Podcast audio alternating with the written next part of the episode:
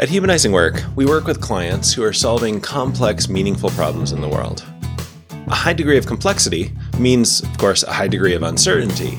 So they frequently find themselves in a situation where the people around them want more certainty about the future than they're able to provide. And neither avoiding any concrete statement about the future, nor bluffing and sharing too much certainty feels right. Whether it's a leader communicating about the future of a company or a product team creating a roadmap for their work, this problem of communicating about uncertainty is a common one.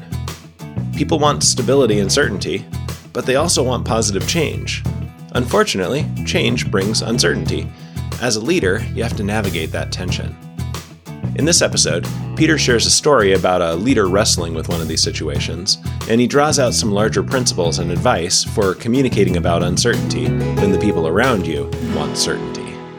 Yeah, Richard, that story I was thinking about comes from my time at Adobe, and I kind of give the subtitle to this story Nobody Really Knows What They're Doing. So, when I started at Adobe, we did major product releases every couple of years. Now, this approach had two big issues with it one that was mostly financial, and one that was about responsiveness. On the financial side, these pretty expensive, infrequent releases caused a business issue that we referred to internally as version skipping. People would buy, say, version 3 of a product, and then we release version 4, and some significant portion of customers would say, eh, that's cool and all, but I can't afford several hundred dollars to get those new features. I'll skip this version, I'll stay on version 3 for now. And then version 5 would come out, and then they'd finally buy the new one. And it seemed like no matter what features we released, no matter how cool the new thing was, we'd always have people that just weren't willing to pay those very large upgrade prices. Now, the other part, the responsiveness problem, was that if you're only releasing every couple of years, your ability to innovate is super low. Uh, let's say someone comes up for this mind blowing idea for this killer feature in Photoshop. Now, let's say we've already planned out the next version. The best case is we figure out how to squeeze this great new idea in, and customers will see it in maybe a year or two. But worst case, the current feature set is locked in, and we've got to wait for the planning cycle on the next one to start, and then the couple years to actually build and release that thing. So it's going to take a long time from idea to customers being able to use it. Now, Adobe execs recognized that we needed to release much more frequently and figure out how to reduce the sticker shock of those big new releases. So they started considering this huge business model change from perpetual licensed products released every couple of years to a monthly subscription model where we could release any feature as soon as it was ready. Now, imagine for a minute that you're the CEO of a Fortune 500 company and you think this is the right thing to do. It's going to be good for customers, it's going to be good for the bottom line, it's going to be good for employee engagement since we'll see features going out faster and having impact sooner. How do you communicate about this shift? It's massive. Really, everything about how the business run will need to change from accounting to product management to marketing, of course, product development, and even things like legal reviews. Now, Shantanu, Adobe CEO, didn't just dive right in the company actually tested subscriptions for a year in a pilot program in Australia just to see how customers responded and how we might be able to figure out all of those logistical business things to make it work. And at the end of that one year pilot, the experiment supported the hypothesis that this would be a positive move for customers and for the business. And then kind of off we went. And I remember very clearly the all hands meeting right after we'd announced the switch to subscriptions. And Mark Garrett, who was the CFO at the time, was talking about how he was going to communicate this shift to Wall Street. And he did what looked to me like this Jedi move, where he told investors what the plan was and then explained how profit is going to drop over multiple quarters. And then he shared this hypothesis he had for how annual recurring revenue, which you'll often see abbreviated ARR, would increase based on the experience with that Australia pilot program and then looking at other subscription growth projections. And then he said, for the next year or two, pay no attention to our bottom line. We're investing in this major shift, and the way you'll know we're succeeding is if our annual recurring revenue, our ARR, increases by such and such amount every quarter. And investors did that. Adobe stock didn't tank when our profit kind of did. And that bought the company enough time to get through that huge transition. and now the company's never been stronger. At the time, I assumed that Mark Garrett just knew it all would work. And then interviews, and now having worked with dozens of C level executives, I've kind of had this pretty big change in how I think about that. Mark and Shantanu hoped it would work. They had done some early testing on that idea, and they were willing to bet their careers on it, but they didn't know for sure. What I've realized since then is that everyone we think of as a confident, inspiring leader, if you could scan their inner dialogue, probably feels like they're making it up. What makes them an inspiring leader is the courage to make an assertion about a desired future state. Now, anyone can do that and just kind of blow smoke. Think about Elizabeth Holmes and Theranos. That's not what we're talking about here.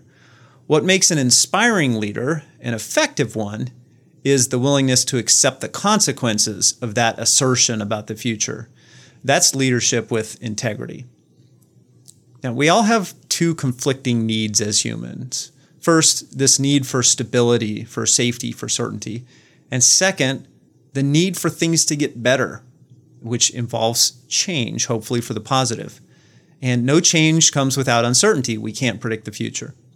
So, whether you're an entrepreneur trying to lead the charge with a new, untested, or maybe even lightly tested business idea, a CEO like Shantanu was trying to launch a big strategic change, or you're on a team that's just trying to map out your next quarter's OKRs, you're being asked to make an assertion about the future that is by its nature uncertain. And if you want to be effective, to lead with integrity, you need to be willing to accept the consequences of whatever it is you assert. Given that tension, the people you're talking to need two things as you communicate about that uncertain future. Number one, they need to be excited about it. Whatever it is you're pointing to, whatever you're asserting, that needs to be seen as positive for them. And number two, they need to know what will happen if we encounter downsides as we work towards that change. In other words, what are the consequences of your assertion? Now, the inspiring part is pretty straightforward. It involves basic storytelling. The best assertions about the futures, the most the inspiring ones, describe a future vision in concrete terms that will resonate with whoever your audience is in that communication. Like, what will customers be doing differently if your product or business is successful? And why is that better for those customers? How will coworkers' lives be different in the future? And how is that better?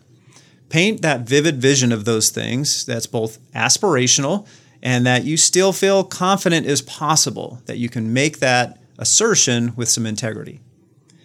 And then on owning the consequences of your assertion, particularly the potential downsides, a few things to keep in mind. First, be clear about what you know, but be even clearer about what you don't. Maybe you know that the customer has this problem, but you don't know exactly how to solve it. Or you know that this technology works to do a cool thing, but not exactly how you'll market that yet. Uh, maybe we know our team typically delivers at this rate, but we don't know what changes we'll need to make in the plan as we discover the right thing to build. Second, use probabilistic language for anything quantitative. For example, I remember Mark Garrett describing a range within annual recurring revenue would grow uh, rather than a specific number. I also love seeing teams forecast over their backlog using a range. For example, given a desired release date and assuming our current plans don't change, we'll likely get all of these, some of these, and none of those. Next, highlight the assumptions you've made that have boosted your own confidence about your assertion, and then welcome feedback and questions about those assumptions. I remember this discussion that Shantanu held about those results from the Australia pilot and how he was confident because of that, but then welcoming feedback about how and why that initial feedback might not be representative of the worldwide market. And then he described the research and, and testing that the company would do to increase their confidence going forward on making that big bet. Next up, describe the concrete steps you'll use to test your hypothesis, to get feedback, and then potentially to pivot as you go. It's one of the core things that Scrum teams can do at every sprint review. Uh, also, OKRs, as an example, should give you at least quarterly opportunities to test hypotheses and share learning and pivots. Then describe how you envision others participating in that process and how you'll seek feedback. You can check out our episode on getting feedback on a work in progress for a great kind of six step agenda for how to get feedback on a work in progress that really works well.